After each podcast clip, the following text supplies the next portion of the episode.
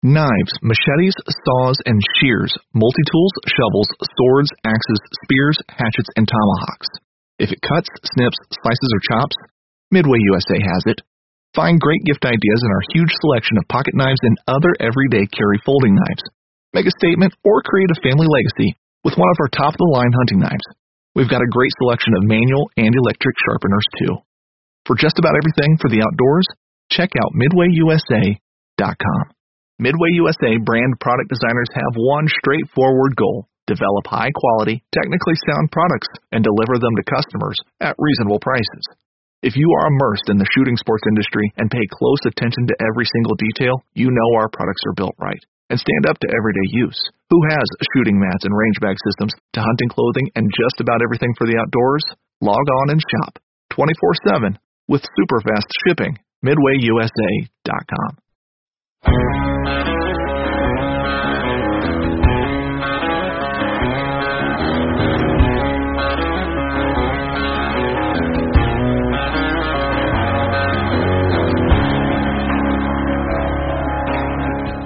Welcome to the Habitat Podcast, the podcast for wildlife habitat management, hunting strategy, and land stewardship. And now, your host, Jared Van Hees. Welcome back, everybody, to another episode of the Habitat Podcast. I'm your host, Jared Van Hees, and thank you so much for tuning in to another great episode. Today we have something special for you guys. You know, bow season is right around the corner, and this episode is mostly on mock scrapes and scrape hunting, what to do with scrapes in the deer woods. Uh, we are interviewing a friend of mine by the name of Jim Lombardi. Jim is a great dude. I've known him for a long time here in Michigan. He's a successful bow hunter, um, successful habitat manager, and scrape hunter for sure. So a couple things we talk about with Jim on this great episode.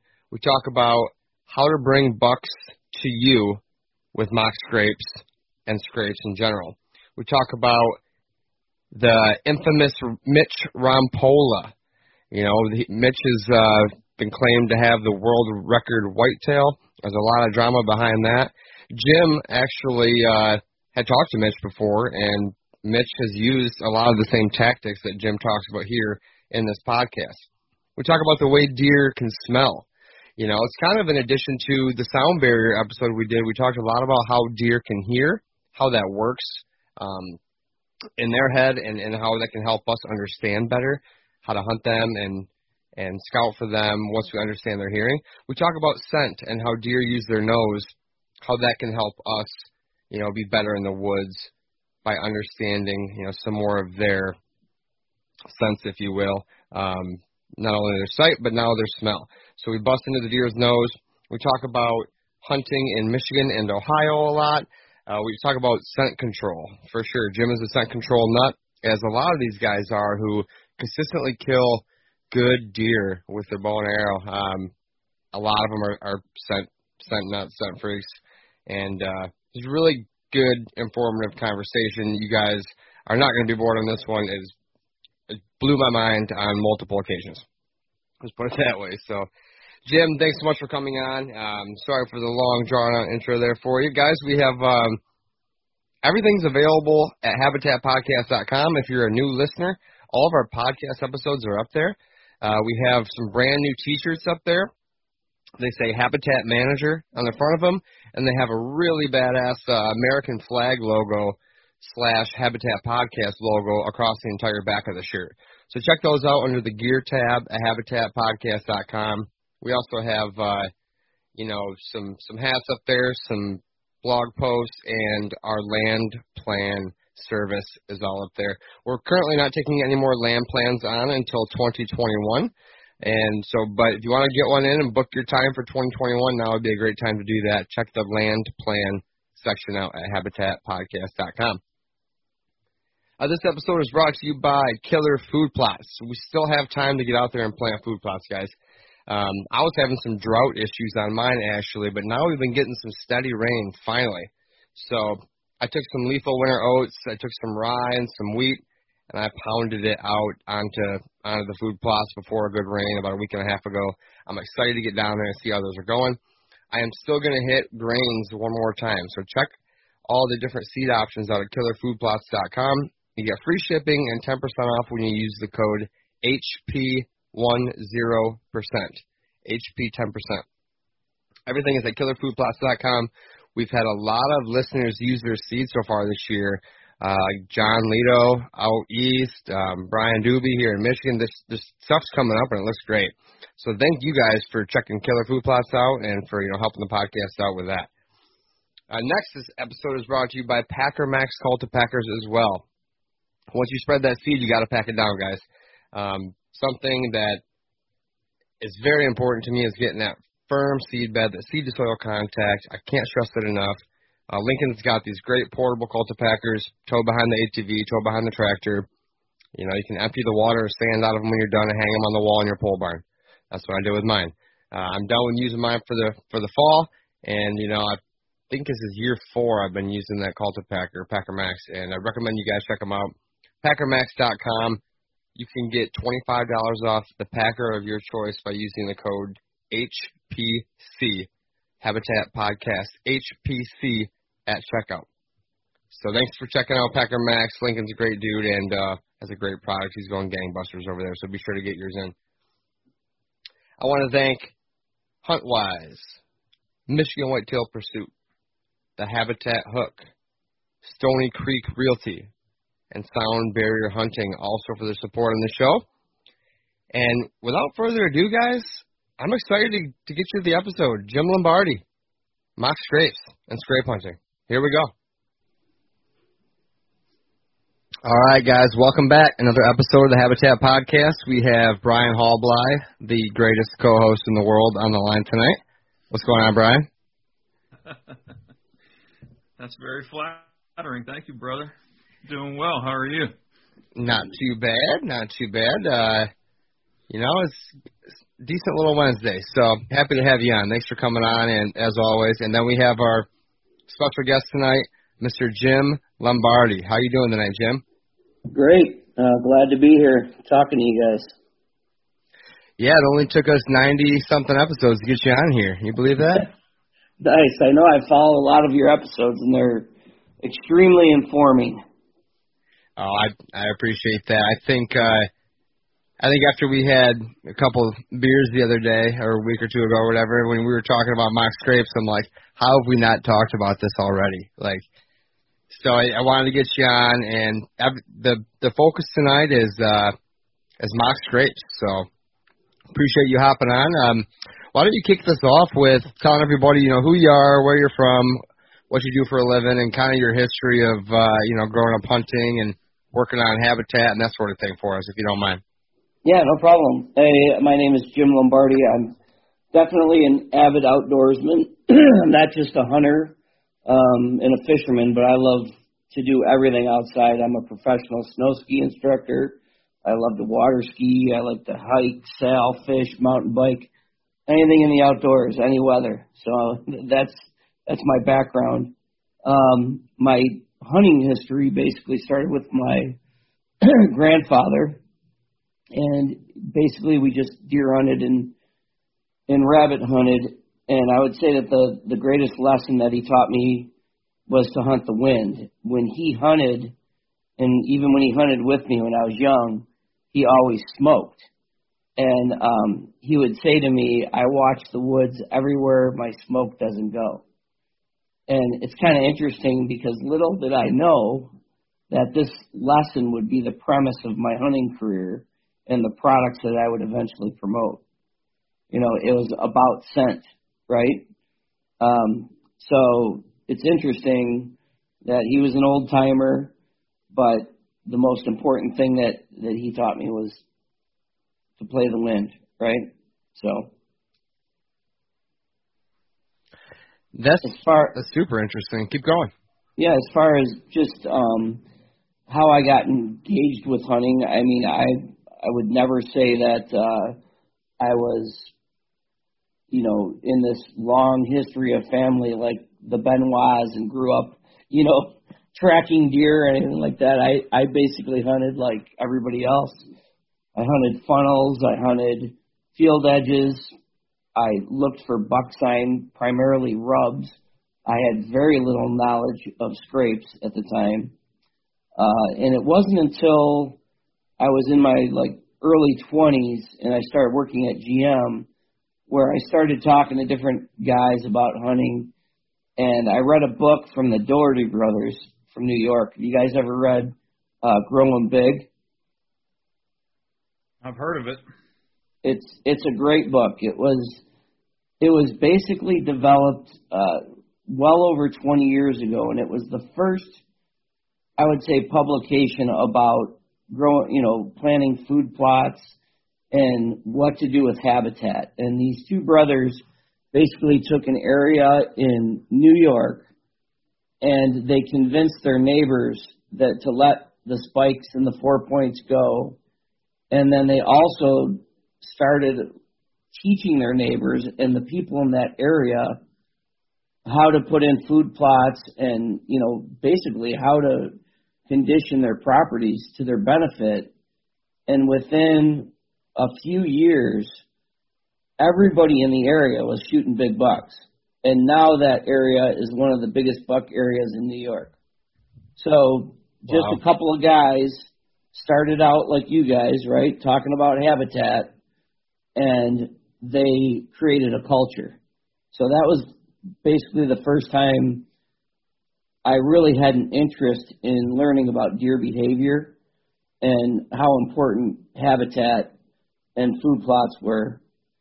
Um, after that, I learned a little bit from Steve Gruber, who was the original owner of Frigid Forage up in Minnesota, and he turned me on to different forages before they were in in a bag. You know, we see the same forages now and multiple food plot companies using them. And then um, I went to a few seminars. Uh, I went to a Scott Bishop seminar.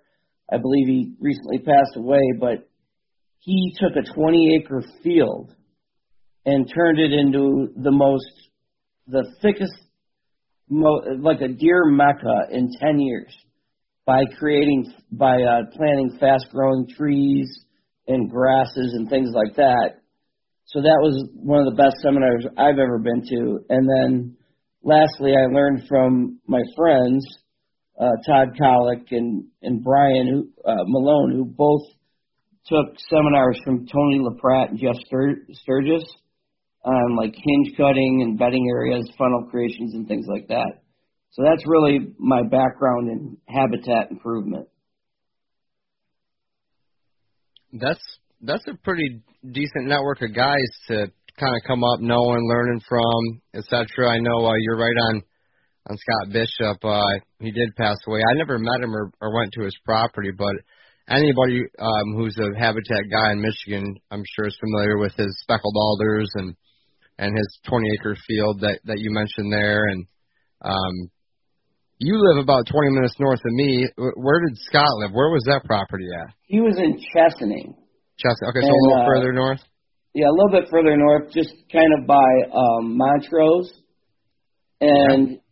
like I was there for a full day, and he showed us pictures of literally that it was a field, and I mean, 20 acres. When you think about 20 acres, that's not a ton of property, and he was he was harvesting giant bucks, killing big bucks every year off his property because that's where they wanted to live.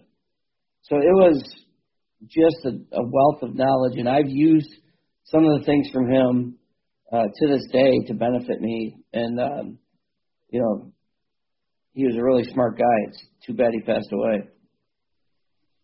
Oh, for sure, for sure. I know um, Jim Brauker and Jake Ealinger and all the main habitat dudes here in Michigan, they all spent time up there doing those property tours with him as well. And and like you said, Tony LaPratt, I haven't heard that name in a while, but that was he was a big deal for a long time.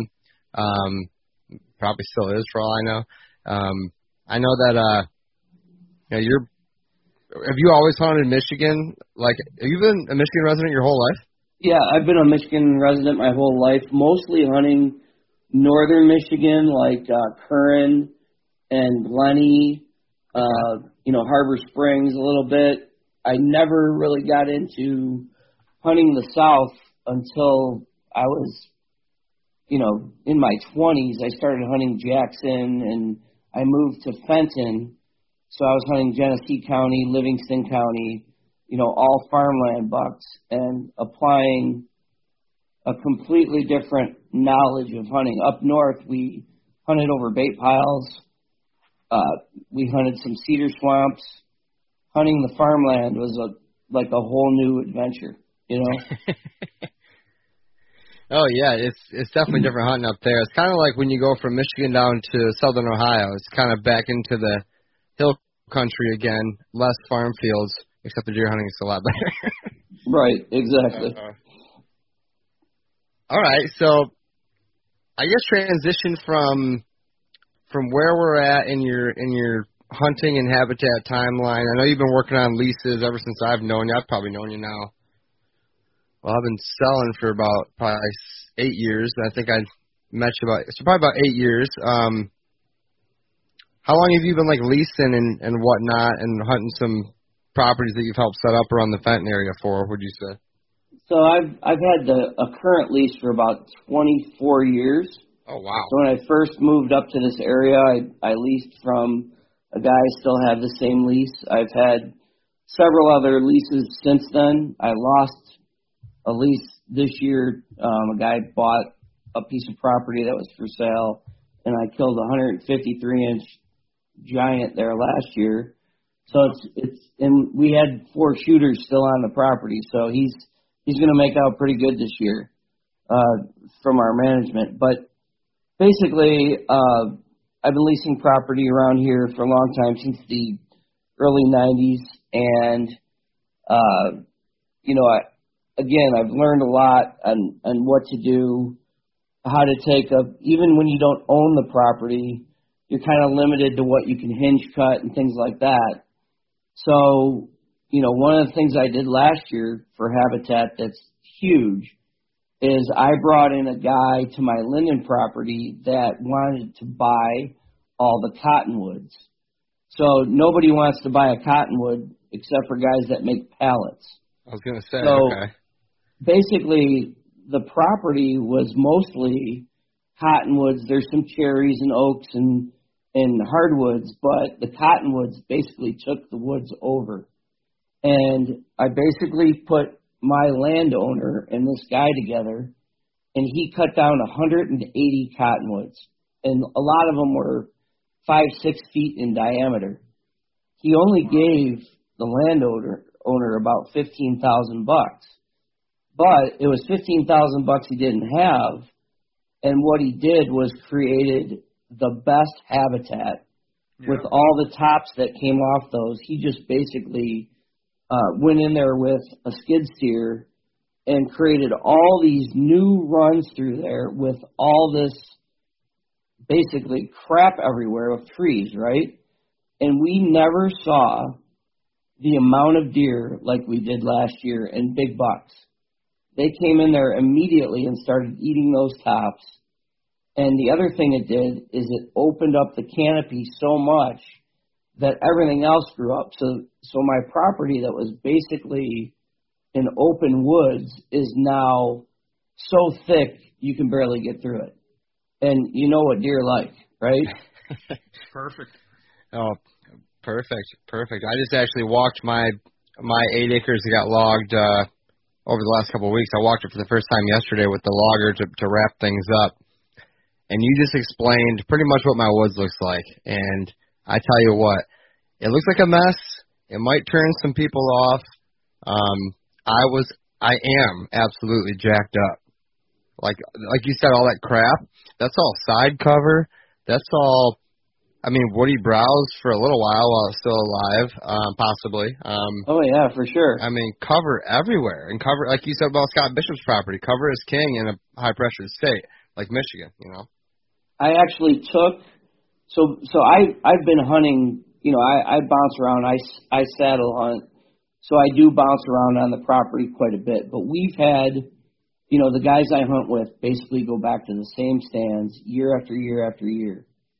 And what I did this spring is I went in there and looked at how the topography changed with all the tops being down and how the the road system was cut in there. I really couldn't do anything last year because it, it they just finished like by the fall. So now I looked at it in the spring and you the the new runs and the new um you know travel corridors are just unbelievable. So I literally am moving and adding about six stands that we've never even hunted these areas before, but now we have access to them. And it's just going to be like hunting a brand new property 25 years later. How long have you been saddle hunting, Jim? I've been saddle hunting. Um, the Eberharts turned me on to that. Um, John is a good friend of mine and his son. Um, they turned Chris Eberhart. They both write books, and I don't know if you've been involved with uh, their hunting tactics, but uh, oh yeah, pretty very pretty brilliant familiar. guy. For sure. And I started, I would, I want to say maybe 18 years ago, Oh, and wow. I still hunt out of the same saddle I bought 18 years ago. Yeah, Jared and I recently got into saddle hunting the last couple of years. You uh, have any pointers for us or, and for the listeners that some do's and don'ts maybe? Well, typically, you know, I do. I learned from the the Eberhart. So basically, um, I look for places where you really can't get a stand in, or um, you know, the reason why I saddle hunt is because I need to get away. I don't want to be, you know, this guy that says I'm a professional hunter, but you know, a lot of the guys I hunt with don't take the precautions I take. They Sure. don't have a problem with hunting out of the same stand three days in a row. So what I do is I basically take their behavior and I take my saddle and I I have spots. I probably have 25 setups on 90 acres that are not that are downwind of where my my friends hunt. Does that make sense? So It does. it does. basically, I'm using Hopefully they don't them. listen to this podcast. yeah, it, it basically, I'm using them to my advantage. Okay, instead of them screwing up my hunting, I basically, uh, like, it's funny. We'll meet at the truck, and they're like, "Oh, you're hunting out of your saddle," and I'm like, "Yeah, you know, where are you hunting?" And they tell me, okay, and then that's how I pick my spots, right? So. I would say for those guys that are willing to take the saddle plunge, you know, you're probably dealing with the same thing I've dealt with. You know, I, I love my buddies, I love hunting with them, but they they can screw up a piece of property pretty quick. And um, my lesson would be take advantage of that by using a saddle. Set up set up multiple spots um, that you can get into quickly with some sticks. Uh, most of my saddle spots have the screw-in steps at the top in the in the tree, so I'm not dealing with that. So I leave the top four steps in, and I bring two sticks with me, which is easy to carry on my back in my backpack, and that gets me up ten feet, eight to ten feet, and then my all my um, screw-in steps are in those trees. right. So Yeah, that's something I'm doing this year too. Is is um, not only just clearing some branches and getting shooting lanes ready and and prepping a tree for a saddle. I'm actually putting some sticks in them also, just so they're ready for me to go up. And one less thing I got to do. right, yeah, I try not to put um, you know screw-in steps in like a good tree, like an oak or something like that. But um, Sure. you know, I have steps that have been in some of these trees that are I can't even use them now. They're they're kind of grown into the trees. Yeah. So, you know, I don't 100% recommend that. If you can take them down at the end of each year, it just I've been hunting this property for so long that, you know, I've kept a lot of them in the trees that I've used. So. Yeah, there's something to be said for staying mobile. I mean, a lot of guys you talk to, like your your buddies you were mentioning, that go to the same stand all the time, and they say, "Well, I didn't get busted by any deer." Well, you know, you might not have gotten busted by any in your 30 to 40 yards around you that you could see or hear, but you know, the ones that are 80 yards out and smell you or see you moving around in that same stand all the time, that could be the ones that you're after, and then you're SOL when it comes to trying to pursue them. Yeah, Jim, Exactly. that that reminds that just brought up a quick question. When you're hunting downwind to your your buddies, uh, how far are you going? Um, we'll get into vanishing hunter, but Okay. I am, okay. you know, I I will go right to like a bedding edge, okay, where the deer are coming from or going to, um, and I try to get in before my buddies, okay.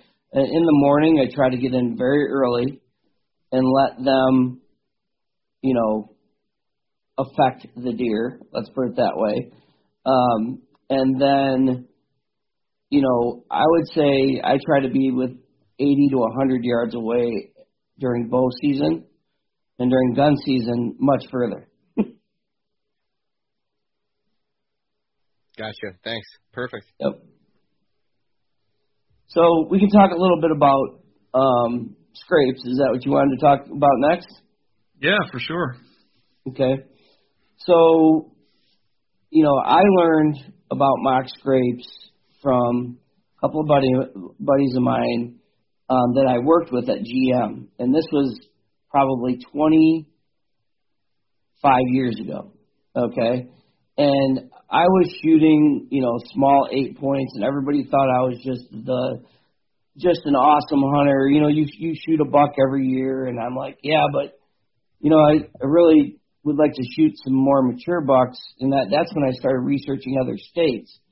And I started talking to this guy, and he's like, "Wait, I I just shot a you know 14 point this year, and last year I shot this buck," and I'm like, "Is this guy full of crap, or is this for real?" Right?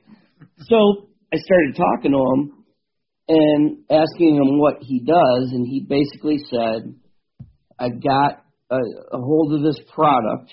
and I learned how to use this product. And he goes, I'm telling you, it's changed the way I've hunted forever. And I'm like, come on. You know, I really didn't believe in scents that much. I I didn't use urines or anything at the time. So these guys basically said they were use, they were making these mock scrapes, and I knew very little about scrapes at the time. So I asked them to show me, and they did. And especially uh, this one guy, Brian Malone. I mean, he was shooting these bucks in St. Clair, shore, like just outside of St. Clair Shores, like the city, giant bucks. And I said, "Are you baiting them?" And he's no. He's like, "No, I'm basically making these scrapes, and I get six, seven, eight bucks that hit this scrape during the daylight." And I'm like, "I got to learn how to do this." Well, learned from them saw immediate success, and then that next fall, um, so I learned from them actually late in the fall of the one year, and then the next fall I went to the Woods and Water, and the owner of this company called Hawgs, H A W G S, Scents was there, and I I went to a seminar, and the guy was so informative where he he got into like the really scientific knowledge of of what um, deer behavior was. So when I listened to him talk about deer behavior and why and how he created this product, it totally like sank into me. I, I was just like, you know, now I understand why this stuff works because the other guys just showed me how to use it they didn't explain to me why it does what it does. Okay, when Kevin gave the seminar, um, he basically hooked me immediately to the point where I eventually bought the company. I couldn't go in the woods without using these products. Period. So I, when I was in a I was in a, a radio interview, uh, and um, it was Mike Avery, and Mike Avery said, "So, so you're kind of like the Gillette guy." And I said, "What do you mean?" He goes, "Well, the guy that owns Gillette, he used the razor, and it worked so good he bought the company." right? Wow. And, nice. and I that. said, I go, yeah, well, I kind of, I that guy probably had money. I didn't. I mean, I I kind of um came upon buying the company because of some tragic things that happened with Kevin Cray and his family and the and the business, and it happened to be exactly the time where GM was laying off a ton of people. And I looked at my wife and I said, you know what, um, I, you know, no, that your job isn't, you know, I, I have a four year degree, I'm an engineer, and somebody can tap you on the shoulder and you don't have a job tomorrow, right? So they were struggling, and then I was also in a position where I wanted to look for something, and because I loved to hunt so much, it kind of fell together, and I ended up buying the company in 2009 when GM was basically going bankrupt, right? So the stars kind of aligned. So if you want me to get into, you know, why these these mock scrapes work, I'd like to really talk about why scents, specifically synthetic scents, work so well. Okay, a deer has Back up, back up real quick, Jim. I'm Yeah, just go ahead. curious. What what was so compelling in that seminar that uh, was the light bulb moment for you that, that that put you in that position that you thought you had to become part of this? So what was so compelling is his his story. So basically, he was like a mad scientist. I I actually raised my hand and said, "What is your background? Are you a chemist?" And he said, "No, I'm a machinist." And I said, "Well, how how did you come upon designing something based on chemicals?" And he said, I basically studied deer behavior, and he was a good friend of Mitch Rompola's, the guy that today still has the current world record. It's not recognized, but Right. by far, Mitch Rompola is most likely the best deer hunter in the world. Okay, his knowledge of deer is uncanny because the guy, and if Mitch is ever going to listen to this, he's kind of a whack. Okay, he's so involved in what a deer does that he spends. Kevin Cray said he spends 300 days a year in the woods studying a family of deer. Wow. Okay, so he he actually, I think I told um, Jared this when when he decides what deer he's going to kill. When a deer is five and a half, he's reached his potential, and Mitch Rompola kills that deer of that year, which he will, okay, because he knows everything about that deer. When he does squeeze the trigger on that deer and he kills it, he actually goes into mourning because he feels like he killed one of his brothers. Now, that's a guy that you might want to learn about deer behavior from, right? Sure. Absolutely. Little Wow. little crazy. But Wow. that's who Kevin got involved with. And when it, when I say what was the light bulb, he he told me that he was going into the woods literally for years with different um, parts of these formulas. Okay, and he was he was starting to see some progression. He was starting to see deer interest. But he said he, he made a change to it, and he had set a, basically a mason jar down on the ground, and it had spilled onto the outside of the jar. And he was going to look for where he was going to set up a scrape setup. And he was maybe 30 yards away from the jar where he set that down and his rake and some other things. and when he turned around, there was a buck with his nose on the jar, right? Hmm. And he said, "You know what? I I, I think I I figured it out, right?" And the buck was pushing the jar around and doing all kinds of stuff. So I guess what really turned me on to it is he didn't like just throw something together and say, "Yeah, they're kind of interested." He developed this over years and found the key thing that just drove him nuts. So, any other questions about that? No, that's interesting. I'm Yeah. glad you touched on that. Yep. So Yeah.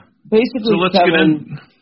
spent some time with me teaching me about why a deer smells or uses their smells, okay, um, in order to create hierarchy and to know, you know, everybody that's in their woods, okay?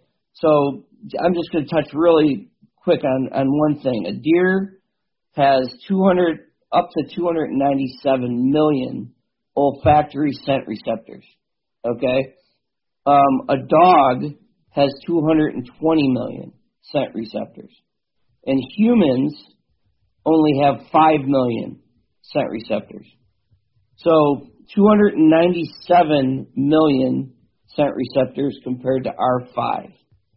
And the way I like to put that into perspective is when we smell vegetable soup, a deer takes that vegetable soup and he smells each individual component separately. We smell soup. He smells carrots. He smells the barley. He smells every single item that's in that soup.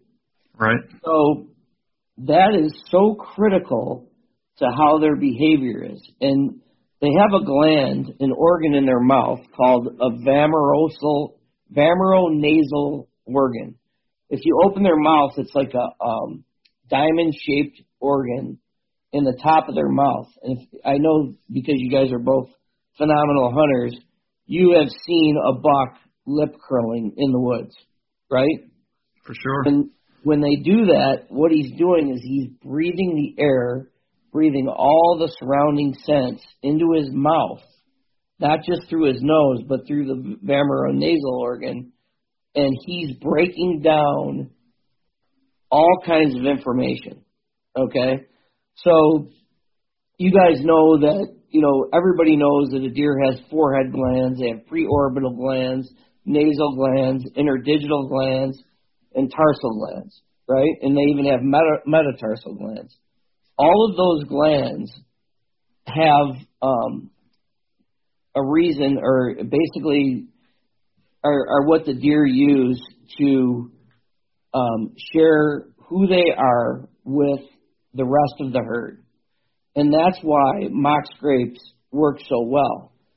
Mock scrapes, primarily Hawgs or buck fever as it's called today, they have a, a scent called forehead gland, and then they have something called pre-post and rut urines. Okay, and just to touch base on those products, and, and there's other products out there that may be effective. I just know these work, and they work all the time. Um, and they work because they're synthetic and they never spoil. I want to repeat that. So synthetic products work because they don't spoil. And the reason why you use urine and you put urine out and it might spook a deer is because that urine has already broken down and there's so much bacteria in it that the deer gets spooked by it. Now there's some great urine companies out there like Conquest. They're great friends of mine. I love Evercalm and Yeah. I do use I do use VS1 during the rut, but I use urines very very little, okay? And the reason for it is I can never 100% count that it's fresh. Even though Doug and Karen do everything they can do, um, their products are, are, in my opinion, the best urines on the market. Their Evercalm is is a go-to for me. I, I love using Evercalm with our Vanishing Hunter product because you're going to put the odds in your favor of fooling a deer's nose. so going back to mock scrapes, mock scrapes, because they're fresh, they actually reactivate. Um, they're always they don't break down. So uh, pre-post and forehead gland made by buck fever, originally Hawgs, the formulas actually crystallize in the ground and on the tree. And because they crystallize, they reactivate with rain or moisture.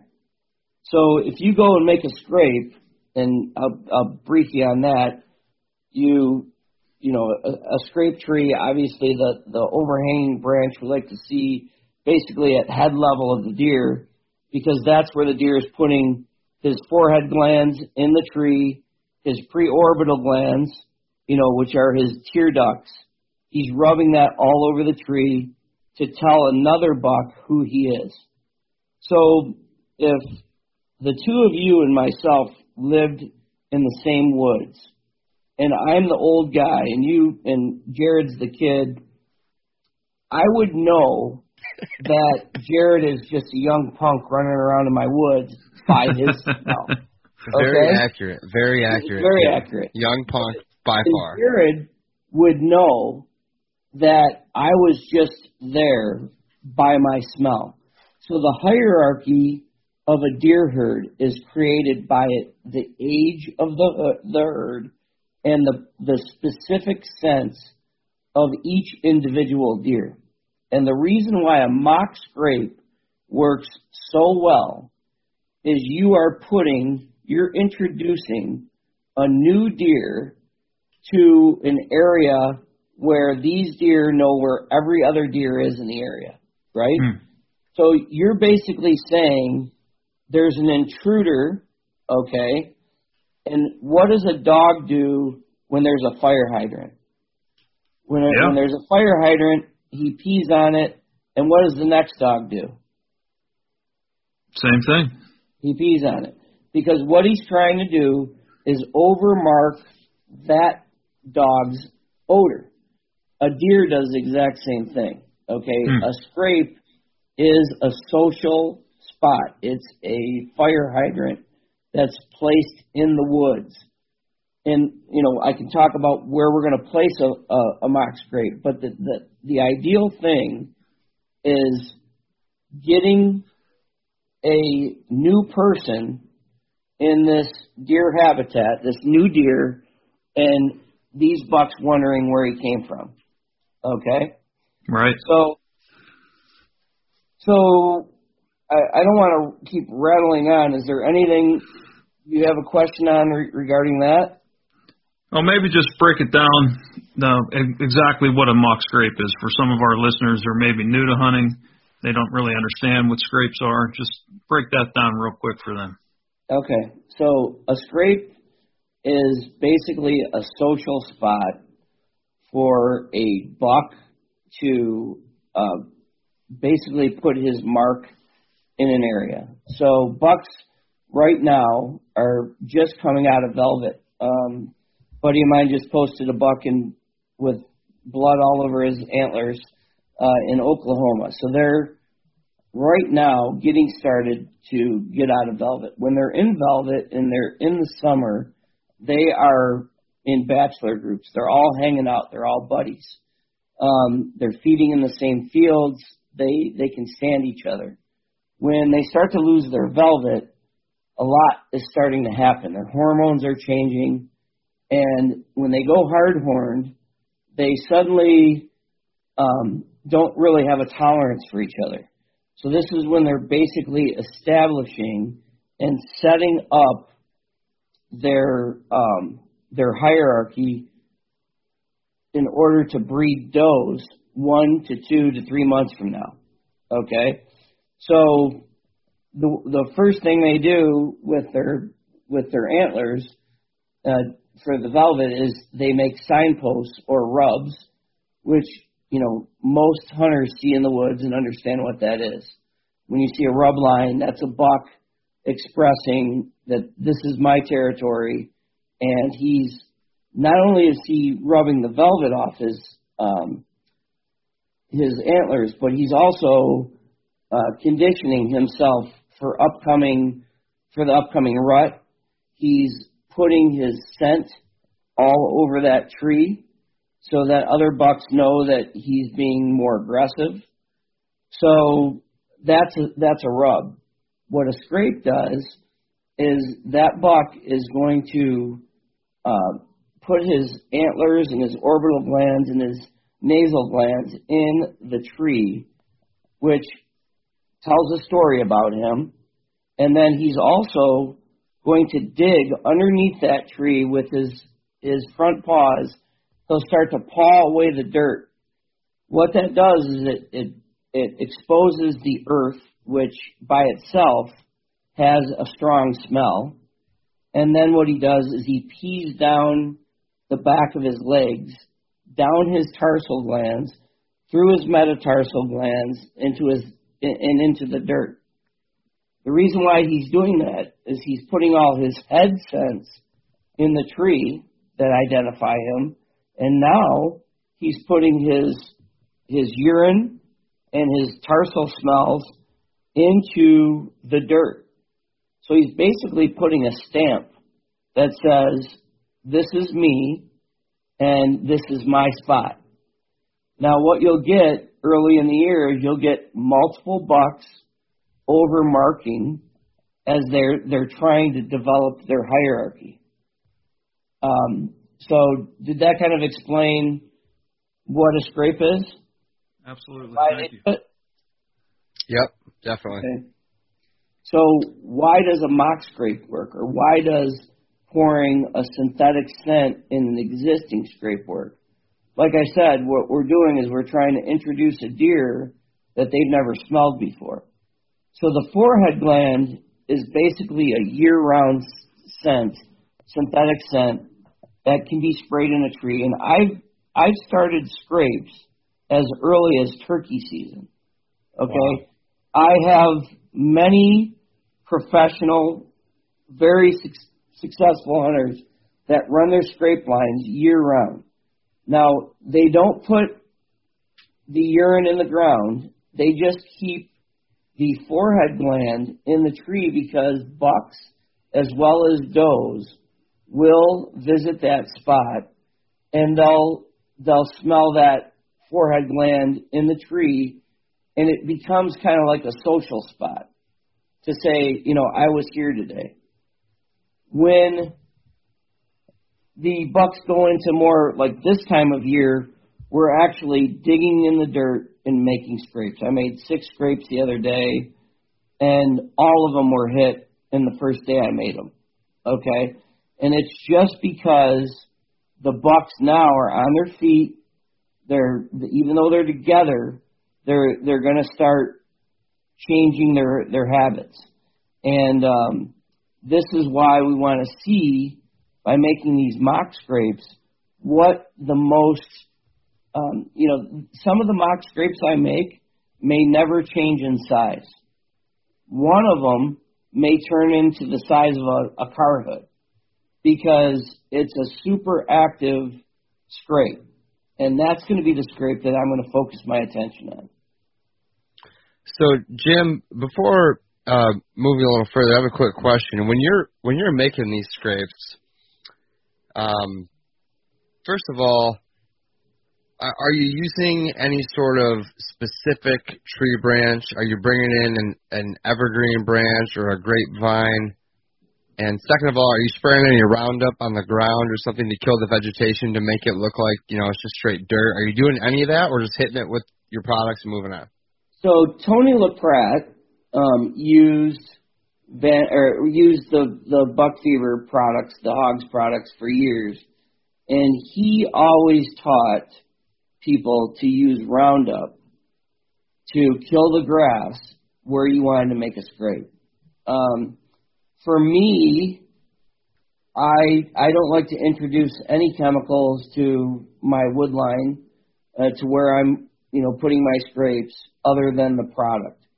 So I try to find um, a branch that you know I that I don't use a specific tree. I do like grapevines. Okay, so I guess my point is you can take a grapevine and you can establish where you want to put that scrape. If you have a food plot in the middle of the woods, let's call it a killing plot, and there's no tree to put a, a scrape under, you can, and I've done this, I, I cut down a tree, take a post hole digger, and put it in the hole, and then I actually tie a branch on with wire ties.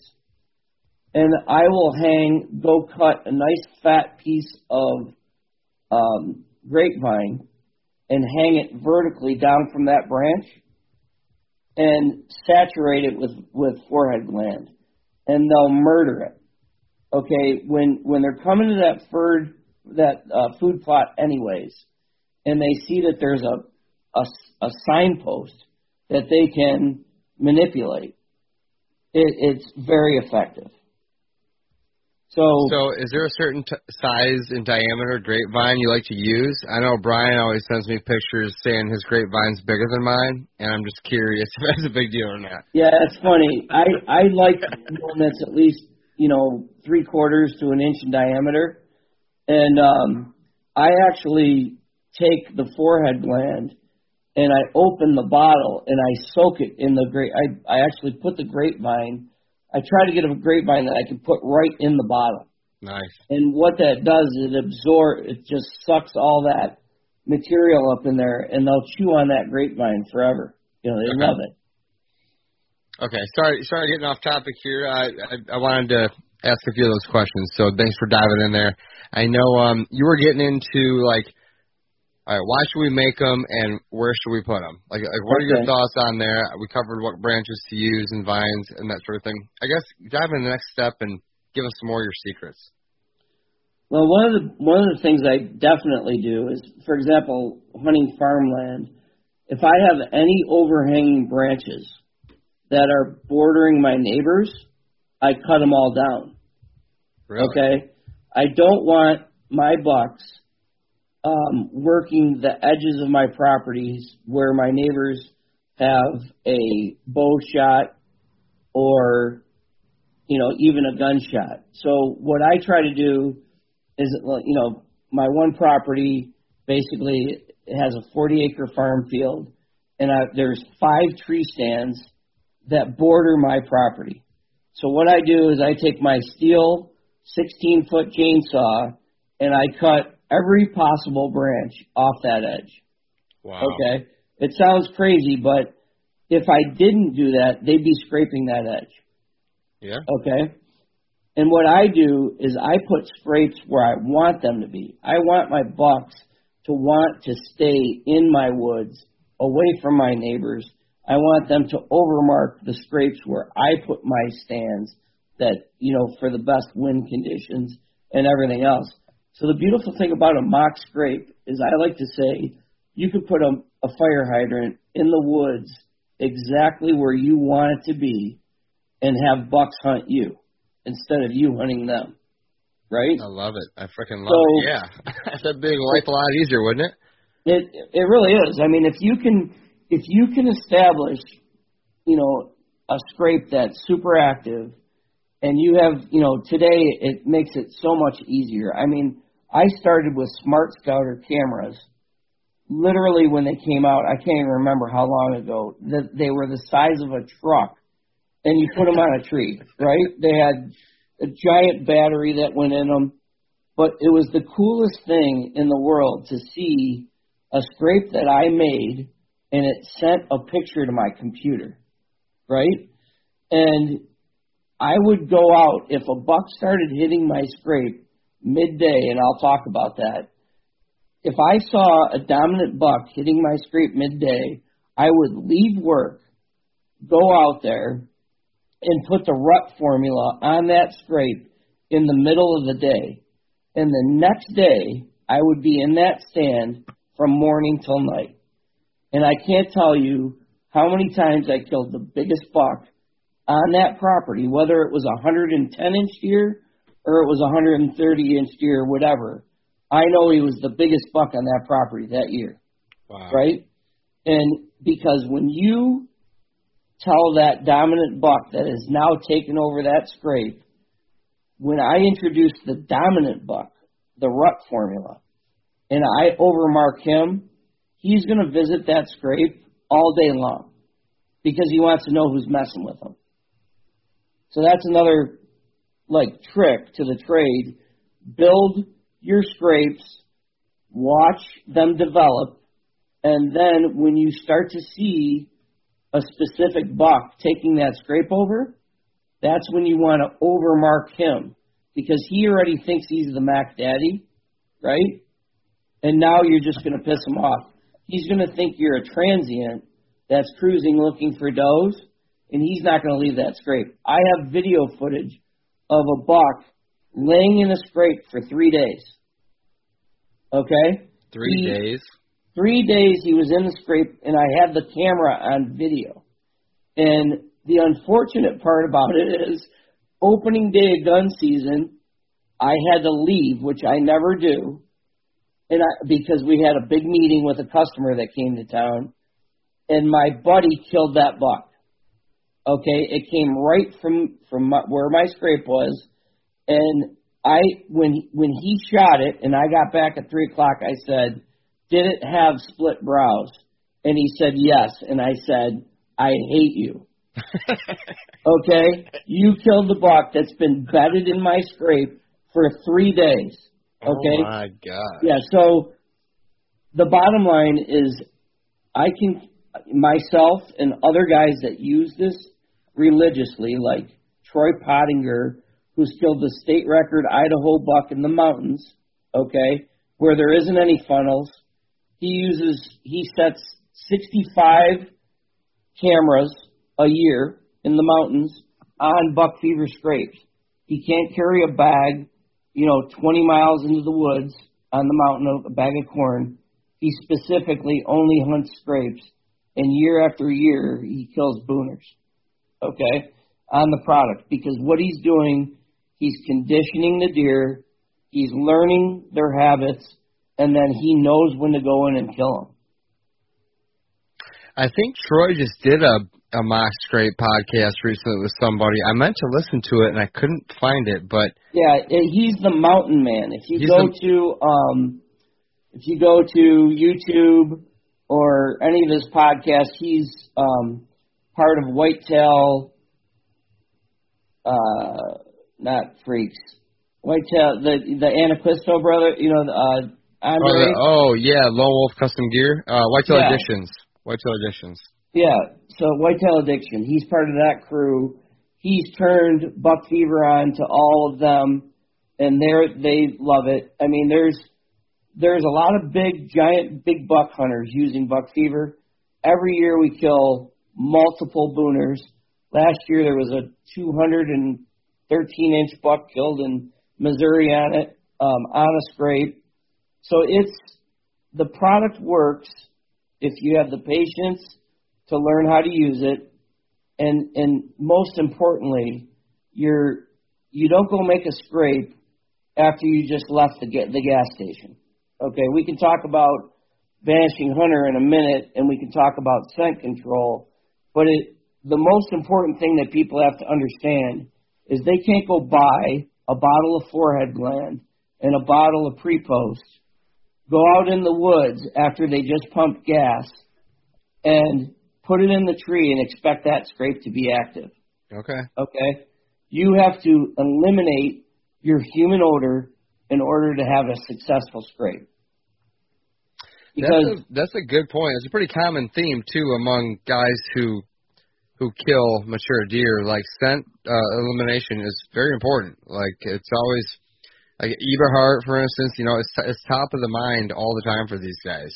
So that's you you can't you can't be in the woods without having control of your surroundings, whether that means you're always coming in, you know, downwind of the deer. Okay, that's one option. Number two is knowing how to be scent free. Okay, and I don't think anybody is as much of a scent freak as I am. Okay? I mean, I will not hunt unless I follow my protocol. Okay, and I, I'll share that with you guys. It's very brief. Okay? I won't go in and do a mock scrape unless I spray down with Vanishing Hunter, number one. I don't go in the woods without brushing my teeth and spraying my mouth out with Vanishing Hunter. Okay, and I always use rubber boots. Sometimes I use rubber gloves. Okay, if for some, for example, I don't have time to go wash my hands and scrub my hands before I put Vanishing Hunter on, I'll use gloves and Vanishing Hunter. Okay, that's a little over the top. Wouldn't you agree?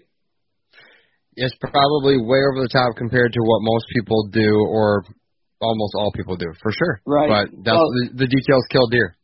I, I can give you an example. Okay, I went to make scrapes for Will Primos on his property in in Mississippi.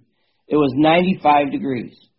So Will Primos was there, Brad Farris was there, his whole crew of guys. Okay, and I got out of the car, out of the truck. You know, we all drove in trucks, and I started. I grabbed my Vanishing Hunter bottle. Well, you know that Primos has a scent eliminator, right? Yep. And Will Primos looks at me and he goes, "What are you doing?" And I said, "Well, I'm I'm getting rid of my scent." And he goes, "Well, we have a scent killer." And and I said, "Yeah, I know, but I want something that works." And I said that to him to his face, right? and all the other guys started cracking up. They're laughing their asses off. And I said, "Will, would you would you spray your product on your hands, okay, and in your mouth and go touch the overhanging branch that you're going to make a scrape with to break the branch with your bare hands with your product?" And he goes, "Well, you're not supposed to spray it on your skin, first of all." And I, I and he said, "Second of all, no, I wouldn't." I said, "Well, I'm going to make scrapes for you today, and you're going to have pictures on your cameras tonight. And of the same branch that I handled with my bare hands. And that's when I I totally blew them away. They got it was 95 degrees, and they got 1,300 pictures in one week on 11 scrapes, I think. Nice. Yeah. So my my point is scent is critical and unless you're willing to take the extra step to avoid human odor being mixed because like I said, a deer if if you put pre-post and forehead gland in the woods where it hasn't been before, and a deer comes in and he smells that that scent, even though it smells somewhat like a deer, okay, it's not exact. He's and he smells human odor associated with it. He's going to say a human was here, and it's kind of odd that this stuff is associated with it, right? Because he can separate it. When I did seminars, a guy would tell me I use skunk piss to hide my odor. I use raccoon piss. And you know what I said to him? I said, I don't give a crap if you took a shower in raccoon piss. When you go in the woods, the deer is going to smell a raccoon and a human because he can separate you out. Wow. So Yep. there's no such thing as a cover scent. Okay, there's no such thing as as spraying a scent eliminator on you that smells like dirt. Because he's still going to smell dirt and a human. Right. That makes sense? It, it makes it makes perfect sense, and I don't think a lot of people grasp that, uh, including me. It's good to have a good reminder on that. So you brought you brought. I thought of a question while you were bringing that up. Um, say you you're setting mock scrapes in July or August right now. Should you still be that careful if the deer are not on your property yet? Like say you have a property like mine where it's more of a it's more of a place where the deer go once they start getting pressured um, and they're not the bucks I hunt are not here yet. I'm am I okay for now because that that that synthetic will keep activating, I don't Or- know. I can't tell you how long human scent lasts, Yeah, I can't either. but I can tell you that you know I don't put on my scent lock, and I always wear my rubber boots. So I I I'll give you a, a quick brief on my my scent elimination tactics. Okay, number one, all my clothes, whether it's scent lock, it doesn't matter. They're all washed in baking soda. Okay. Okay. I use I use one to two cups in the wash, depending on how saturated my clothes are. I do not use scent killer clothes wash or any of the chemical clothes washes that are out there. And the reason why I don't is open up the bottle and smell it. If you can smell it, a deer can smell it. Okay? So I only use baking soda because baking soda is a neutralizer. It doesn't smell like anything. So I wash my clothes in baking soda. They come out of the wash. I'm a freak enough to where I actually spray my hands with Vanishing Hunter before I pull them out of the wash, and I put them into the dryer, remove any you know lint or whatever, and I put a tablespoon of baking soda in the clothes dryer. Okay? When they're done drying, I spray my hands. They go immediately. I have scent lock bags. My un- long underwear goes in my underwear bag. My un- my you know uh, layering clothes go in my layering bags, and my camo or scent lock goes in scent lock bags. Okay, so they all get sealed so that the air they can't be exposed to any air, and those bags go in my scent lock boxes. Okay, when I take a sh- when I'm going hunting, I don't care if I'm running late or not. I'm getting in the shower, and I'm gonna spray. I, when I get out of the shower, I wash with just a regular non-scented soap. When I get out of the shower, I dry off and I spray my entire body down with Vanishing Hunter. Really? I brush my teeth and my tongue with regular toothpaste, and I rinse my mouth out with Vanishing Hunter. When I drive to my location, nothing, okay, is touching those clothes until I, I get out of the car. I put down a mat and I change. I don't care if it's snowing and blizzarding.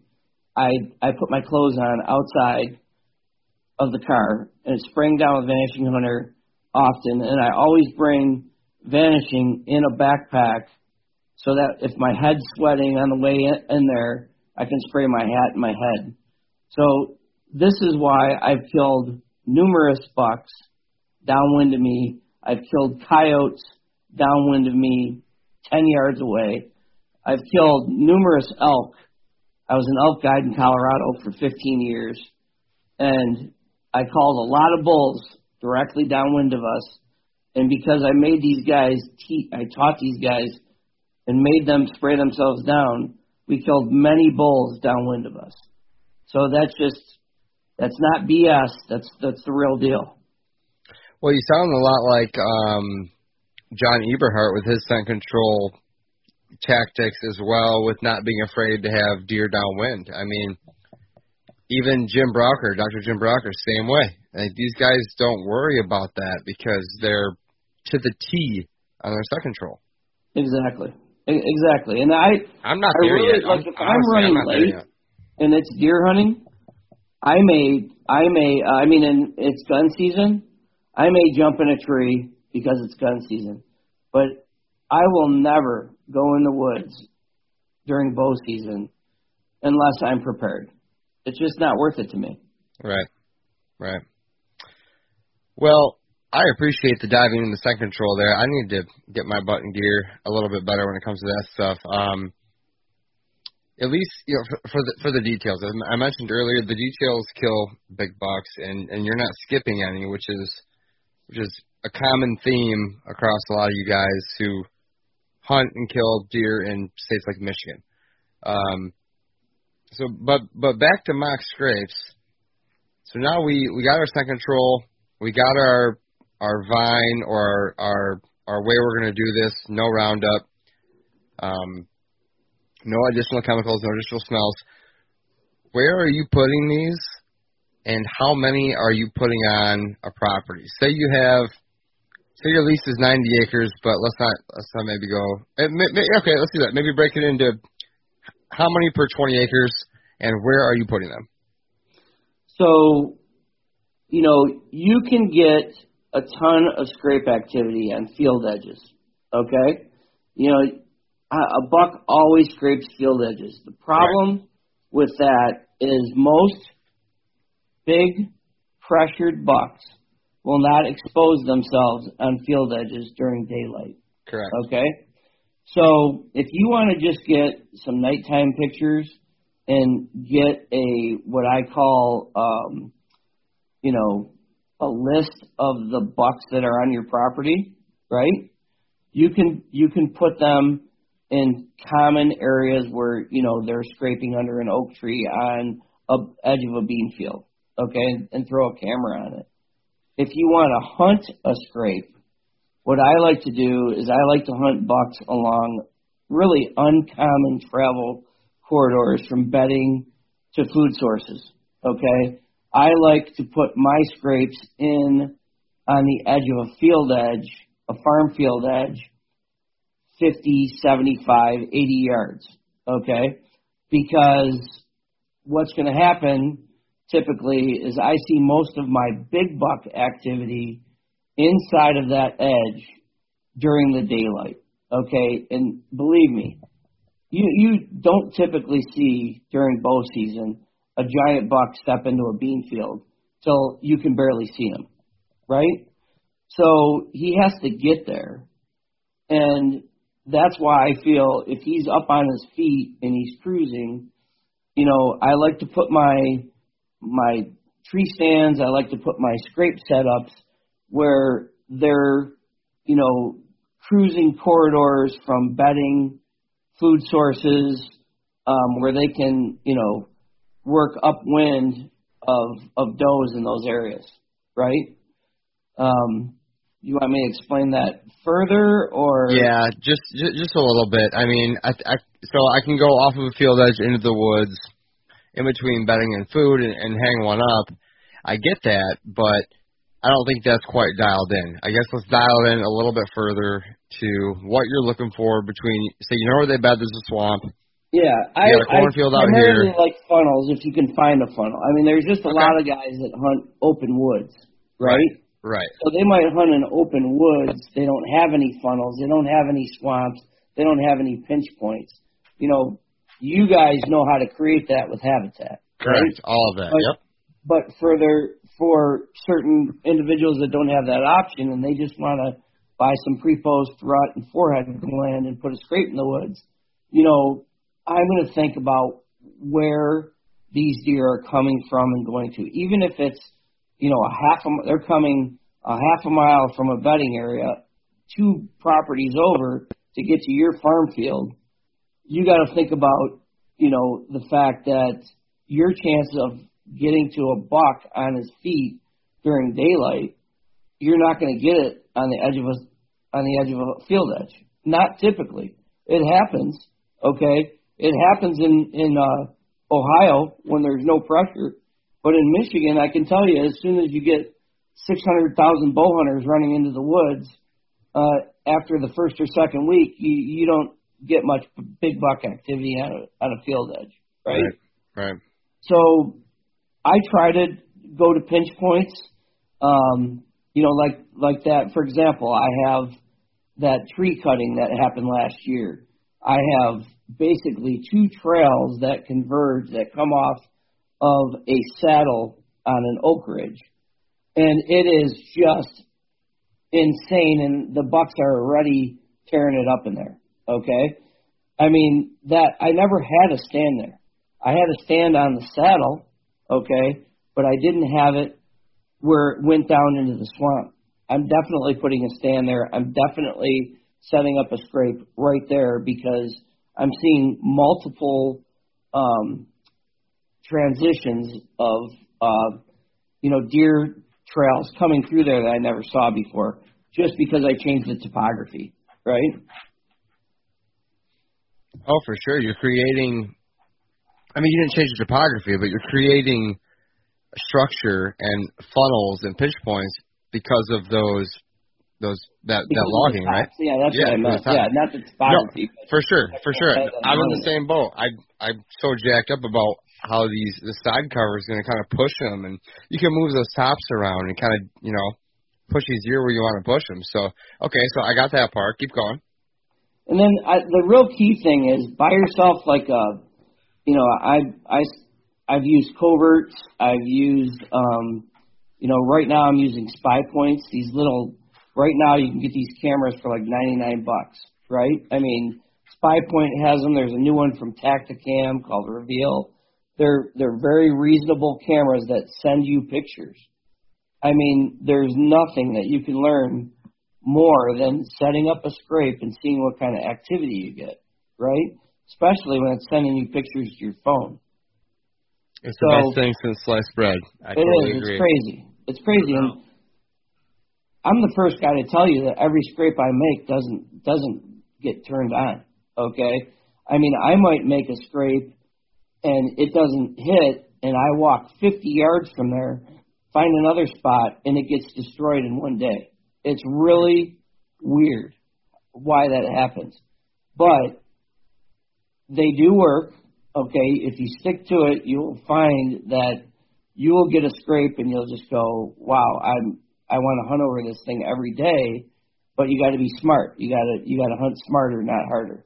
You only hunt when when it's when it's time and when you see that activity at its at its peak. And I mentioned earlier, right now when you make a scrape, you make it with the forehead gland. The forehead gland you can use year round.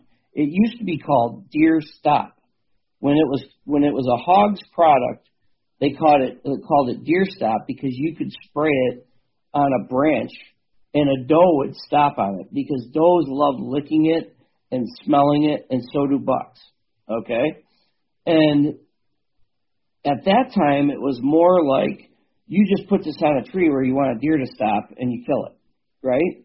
Well, it also was effective for mock scrapes. So when you put it in the tree, it, it basically works year round because all animals are attracted to it. Not just deer, but all animals. So right now, this time of year, you're using the pre-post rut. If you're going to buy, you know, vanish or I mean, uh, buck fever products, the pre-post comes in a green bottle, and basically that product says that you can use it any time of year. It can be used prior to the rut or after the rut. The only time people should buy rut and use rut is when the activity starts to to get hot, like sometime around you know Halloween, a little bit before that. Okay. The reason why I say that is is all all of our products are guaranteed not to spook animals. Okay, they're not they're guaranteed not to spook deer. Okay, you can't say that about many scents out there. Um, and the reason being is it's a natural smell. It's a natural occurring smell. Okay, it's a biodegradable chemical that's naturally occurring in nature. Okay, when a deer smells the pre-post, he just thinks that any deer peed there. Could be a doe, it could be a small buck, but by putting the forehead in the tree and putting that pre-post in the ground, you're basically telling them a young buck came in here and marked this spot. Okay? Gotcha. So the next buck's going to come in there and overmark it, and then the next buck's going to do the same thing. So now they're putting their own smells in that tree and in that scrape. So they took that mock scrape over. Now, when that camera sends That- you a picture, Keep going. Yep. When that camera sends you a picture, and now it's not, you know, the typical, you know, year and a half old eight point and the, the five, six points that are on it, all of a sudden you see perhaps a transient deer that hit it. And he hits it again. Or you see the buck that's been on your hit list for five years, he hasn't touched that scrape once, but all of a sudden he's in it. Okay? In and daylight. he's frequenting it. That's when you need to run out there in the middle of the uh-huh. day and pour a half of a bottle of rut in that scrape and juice it up. Okay. okay, that's when that product is effective. Rut is sold more than any other product that Buck Fever makes because everybody sees the name Rut and they think it's it's what they should use. It's not. You you need to condition the deer with the other products and use the rut when you're ready to kill that buck. I didn't know that, and I've been using that stuff for eight, eight, ten years now. Um, that's very yeah. interesting. So, when do you hang your cell cameras on scrapes, or are they always on scrapes? I I have cell cameras that are on food plots, and then I have cell cameras specifically for scrapes. I would say eight out of ten cameras, okay, eighty percent of my cameras are on scrapes. And are all those at stand locations as well? Um, not specifically. So okay. yesterday I set up six scrapes. Um, I'm getting pictures on all of them, but I'm not going to set my stand until I see this is a new piece of property I just got. Nice. And I'm not going to set my stand until I figure out the best scrape or stand. Oh, okay. Right? Back to being mobile and adjusting and, and being able to strike at the right time. I love that. Um, exactly. I don't think we answered yet. Uh, I, I do have one one other trick. Okay. Yeah. Most of us hunt multiple properties. Right. Okay? When I told you about the hierarchy, if if I know all the deer that are on a property and they're hammering a, sw- a scrape, what happens when I have another scrape on another piece of property where I have a branch getting hammered? Okay? And let's say those properties are 10, 15 miles apart. What I do is I cut a branch from the opposing properties and I swap them up. No way. Okay, what did I just do? I just freaked them out because now they're smelling bucks they've never smelled before. And this doesn't right? screw it up at all. No, I've I've had I've had um where I had less mature deer. Okay, um, go into an area, and I put that, and I did have less activity on it. Okay, but what's funny is I kept the camera on it, and I had a giant buck visiting it in December, and he kept wow. hitting it in December. So what had happened is he moved in and said, "I don't know who these other guys are, but I'm gonna I'm gonna hit this scrape." On the other hand, I've done that when I've had a dominant buck working a scrape, but he wasn't coming in during the daylight. I clipped a branch from the other spot, put it on there, and again, he didn't leave the scrape. And what was weird is when I did that, I had multiple does that would bed around that scrape. I haven't figured that out yet. I just think what the only thing I can think of is that they smelled other bucks that they've never smelled, smelled before, and they wanted to be bred with new stock. Hmm. That's my only only thing I can think of. Yeah, you're getting up past my pay grade there, Jim. I can't I can't help you with that one. just just because does want to breed the most mature buck there is. For sure. And does also don't want to breed the same deer, the same bucks. They actually know that interbreeding could hurt, hurt the herd right? I so that for sure. I, I want to say that that might be one of the reasons. Like every time I went to that stand, I was jumping three, four does that were bedded all around that scrape. It was weird. Uh, it was crazy. So, you know, doing, you know, using scrapes, I'm still learning different things that happen, but that is a tactic that can be used. Um, Dylan Smith from Kansas turned me on to that he kills giant bucks every year by doing that. I've never heard of that. That's that's awesome. Yeah, he takes you. You got to make sure when you clip the branch. You got to be scent free. Yeah, you can't be messing around be with that free. branch. You got to put it in a garbage bag, right? And then pull it out. You know, don't throw it in your, the back of your truck with you know your chainsaw. You right. Know, you got to be smart about it. Right.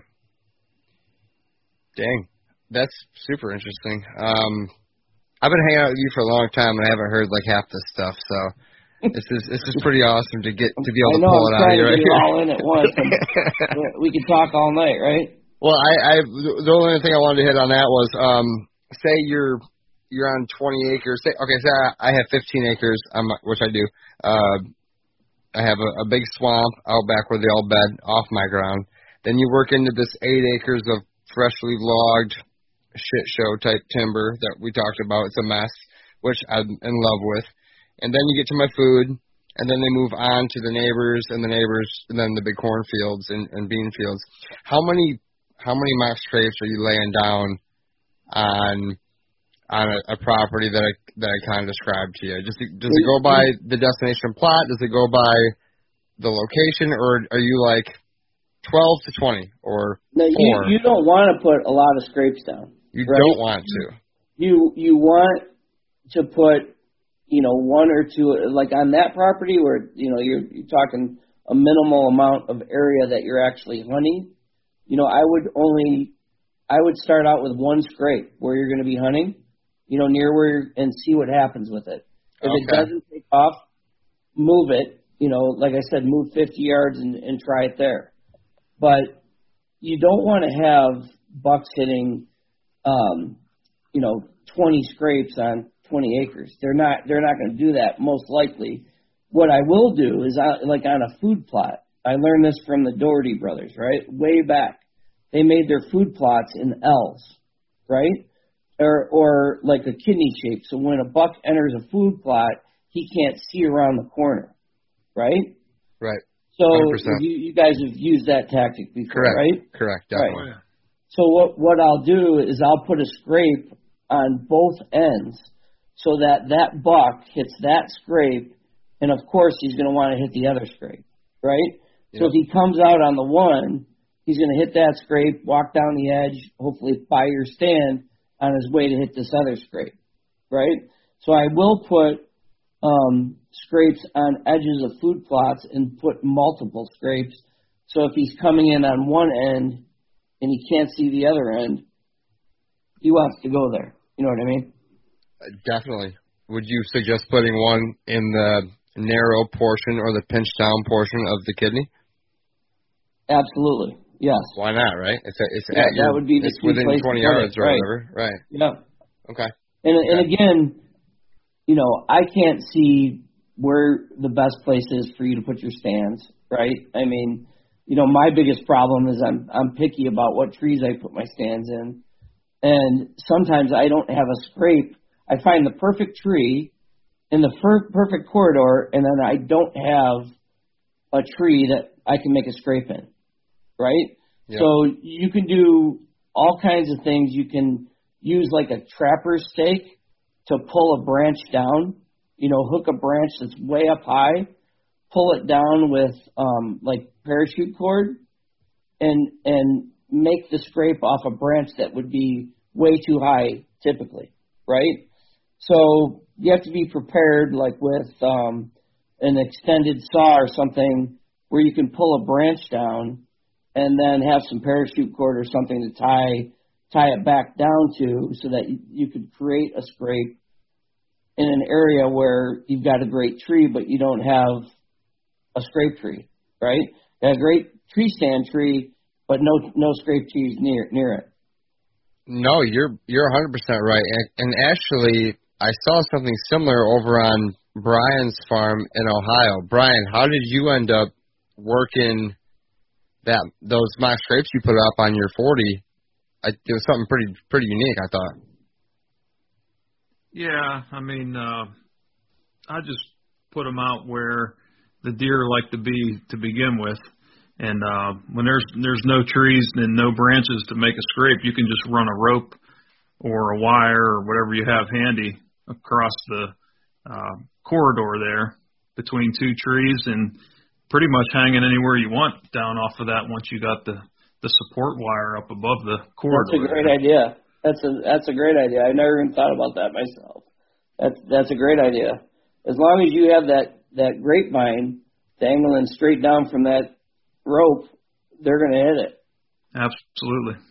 Wow, and they good and idea. they they did right. You had that that little drop tine buck. He was down there hitting that thing. Oh yeah, I probably put maybe six of them uh, throughout my 40 in the different corridors, and they hit every one of them. As many Wow. mock scrapes as I've made over the years, I've probably had about 50% success with them until I started using those vines, and just unbelievable. Uh, yeah, the vines are a, a big hit. That's for sure.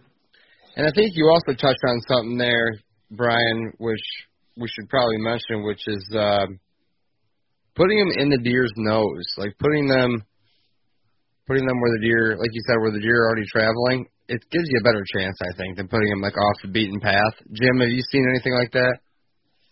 There's no doubt you're going to get more activity on if you put them in the high traffic corridors.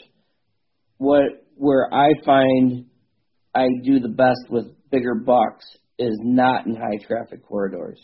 Okay, I Really? mean only. Here's my point: when when it's an easy access, a, a lot of bucks don't take the same runs that does take. Okay, they they'll Sneak trails. travel in parallel with a heavily trailed, uh, a heavily run trail. Um, they will, you know, work the edge of a field and come in basically anywhere. I mean, I've seen bucks walk through the thickest, nastiest stuff when there was just a perfect open trail, right, to come out into a, a field. So, I, I guess where, where I'm going is if I'm going to try to kill a specific buck, I don't typically put it on a trail that every other deer is wor- is is working. Interesting. If if you want to get high active scrapes, absolutely put them on there where you're gonna you're gonna get a catalog of your deer. Absolutely. So, Jim, before we move on, do you have any good stories that stick out in your mind where you went out and put some of these mock scrapes in and started having dynamite activity that ended up in the successful hunt for you? Yeah, yeah. Let, let's hear about a buck kill, Jim. What's that? Let's hear about a nice buck kill from one of these scrapes. You know, it, it's not always about me. I I would I would like to tell you the story that makes me sick. How's that sound? So basically, when I first bought Buck Fever, okay, so that was 2009. I was in this building, and I was also I had Smart Scouter cameras. I, I talked about this earlier, and um, my buddy who basically doesn't do anything on the property but show up, right? He, I was so busy filling orders. This was like October 28th or something. I was so busy filling these orders that I couldn't hunt. I mean, for like seven straight days, it was killing me, and I kept getting, you know, pictures of good bucks. Well, it was like a, a Friday afternoon. My buddy's a doctor, and I didn't think he was going to come out or anything. And um, I got a picture of a brand new buck, a nice, beautiful 10 point, 135 inch buck that showed up on the scrape like mid morning. So I literally left the shop and ran and put that put the juice in the scrape and I came back and I was going to hunt that night. I had all my stuff with me. Well, my buddy calls me about 3:30 and he's like I'm on my way to Al's. He's like, uh, you know, where should I hunt? And I'm looking and the the the post the what do you call it? The UPS guy didn't show up and I had all these orders to go out and I'm like, you know, I just told him I said, well, I've got a buck hunt, you know, working the stand at the point of the uh at, we we call it the point in the field. And he got in the stand. So he calls me, it's dark, right? I'm still working. And and I'm like, "What's up?" And he goes, uh, "I'm to swing by." Right? And as soon as he said that, I knew it. Basically, uh, I set that scrape up for him and he killed, you know, that buck, right? So that one sticks in my head more than anything because if I had just said screw the company and went in that tree, I probably would have killed that buck, right? Instead, he's got that's the biggest buck he's killed to date on the property. So Man. No, there, that's the best I can do, I guess. I like it. I like it. I mean, you you've killed plenty of nice. I've killed plenty deer. of bucks on scrapes. Yeah, that's true. Like um, that one you killed last year was super nice for for Michigan. It was it like ten or eleven, twelve points, something like that? He was a he was a twelve. He's I'm looking at him right now because I got him back. Very heavy. I mean, massive, massive bases. Um, and he was five and a half. And my taxidermist said he was just tore up. I mean, like he did. He was doing a lot of fighting, and um, you know, so he was the Mac Daddy. I had him on the scrape uh, four times prior to shooting him. I, I think I shot him on either the 22nd or the 25th. I can't remember. Um, on a Sunday morning, I rode my QuietKat in there, and uh, typically we don't hunt that property in the morning, but it just it felt good, and I took the long way in, and uh, he came into the scrape. He was coming into the scrape like before light, and I was like hoping that I could get a crack at him, like as it cracked, and sure as shit, he came in like, and I couldn't see my peep sight, couldn't see my pin. So I actually let him walk. I mean, I could see his outline. I could kind of get him, but I did not want to wound that deer. He was just too big. So he walked off, and um, I was watching him and just praying for the light to come. I had my grunt call, and all of a sudden I look down. I've got four does underneath me because I'm hunting um, in an oak tree, and there are acorns all over the ground. So, so basically now I've got four eyes on me, and this buck's walking away, and so I waited as long as I could um, to to be patient watching these does so I could get my grunt call out and hope I didn't spook them. And I hit my grunt, and it was one of the funniest things I've ever seen in my life. He he turned and looked and walked sideways. I've never seen a deer do that. So he was basically walking, looking at me, like with his head turned. I, I can't even explain what it was like, but it was. And he he puffed his chest out. He came around the does. Now the does were kind of like spooked in a way because I I'm right on top of them and I grunted. Once they started relaxing, he made his way around, and now I had five sets of eyes on me, and I had to pull the shot off. And luckily, um, the doe underneath me, when I drew my bow back, she started bounding, and he turned and looked at her, and all I could see was my pin on his chest, and I ended up hammering him. So it was, uh, think I was really lucky that I got all that to come together because typically I would have been, I would have spooked him or whatever, right? But things worked out for the best on that one.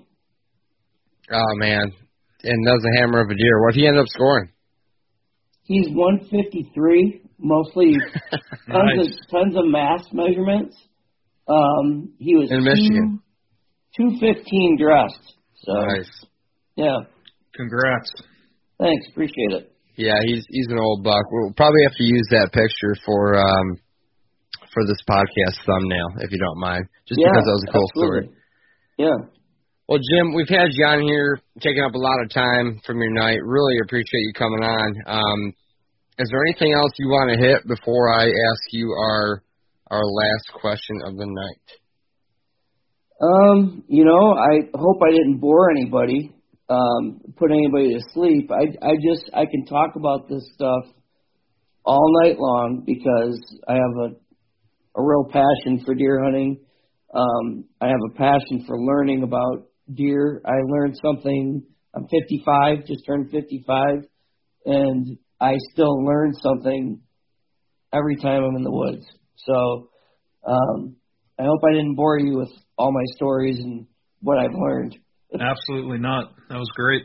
I'll tell you what, Jim. I wouldn't ask you to come on if I thought this was going to be a boring conversation. I I've been talking to you for a long time. I respect you highly, and I think you, you the proof is in the pudding when it comes to deer on your wall. So I just I love it. Thanks for coming on. I, I have one last question for you. No problem. We'd like to wrap this up with um, a very exciting question about a tree. what? What? I know. Yeah, I know. Want to hear what your favorite tree is? It could be one you like turning into your bar room table in the basement. It could be the one you like killing deer out of. It could be the one you like planting for your habitat. Just you'd be surprised about the cool answers we've gotten out of this question over the past My year. favorite so, so. tree. Yeah, like type of tree or specific tree. Really open question. Not not tree stand setup, but a tree.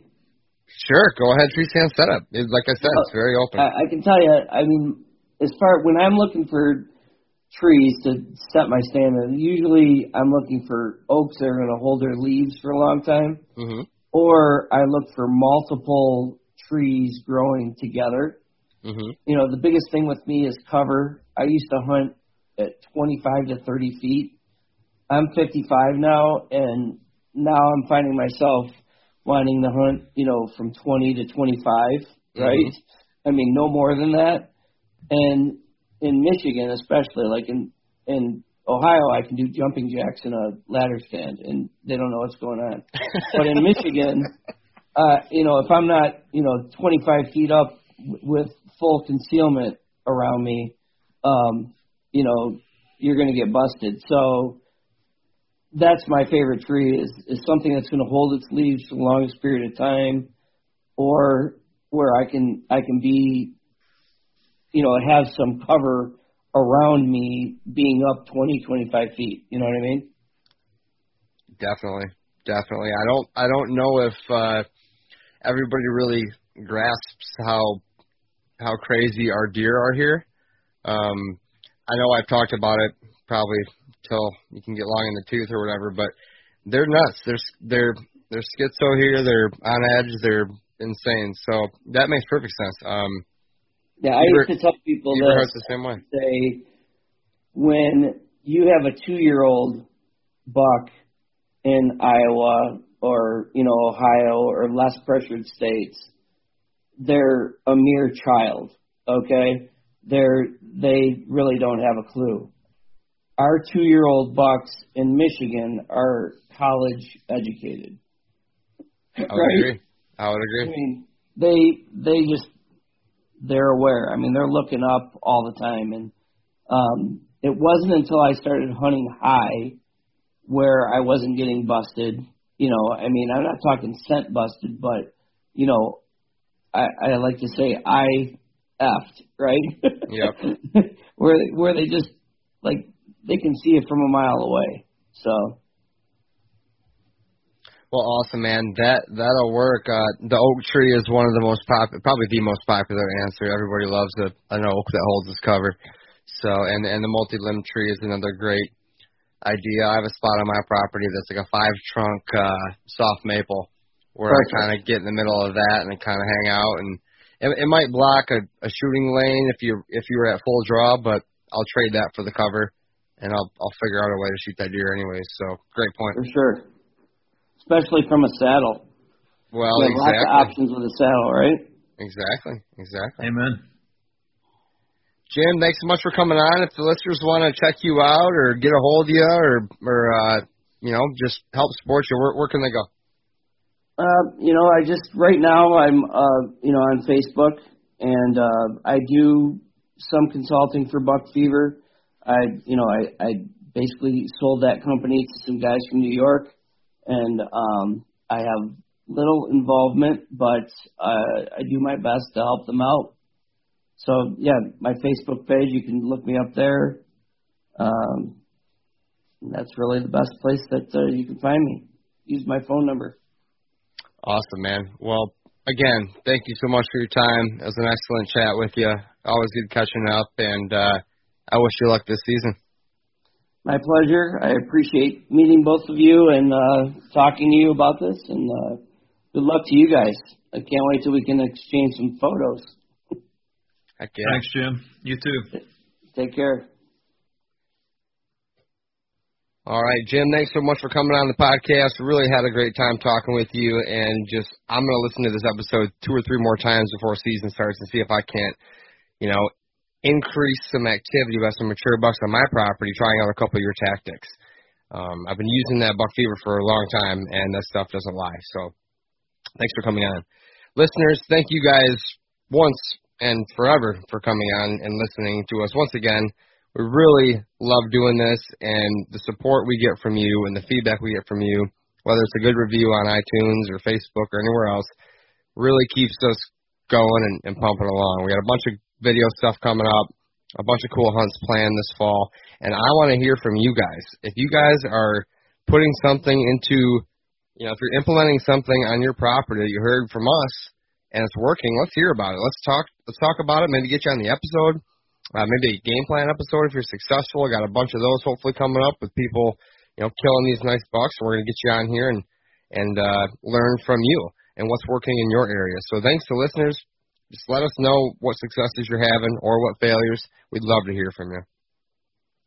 Uh, thanks to sponsors Packer Max Cultipackers, Huntwise, Killer Food Plots, Michigan Whitetail Pursuit, The Habitat Hook, Stony Creek Realty, and Sound Barrier Hunting.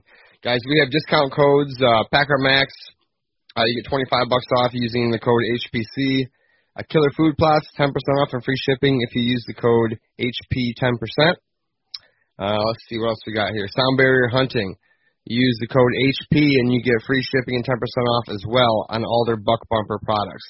I've been putting that to use on my climbing sticks and uh, tree stands here this week. So if you haven't heard about Habitat Podcast before and you want to find out more about us, all you have to do is go to habitatpodcast.com. Everything's up there. Check it out. Hope to see you next week. We got some more great episodes coming. Thanks for tuning in once again as we become better habitat managers.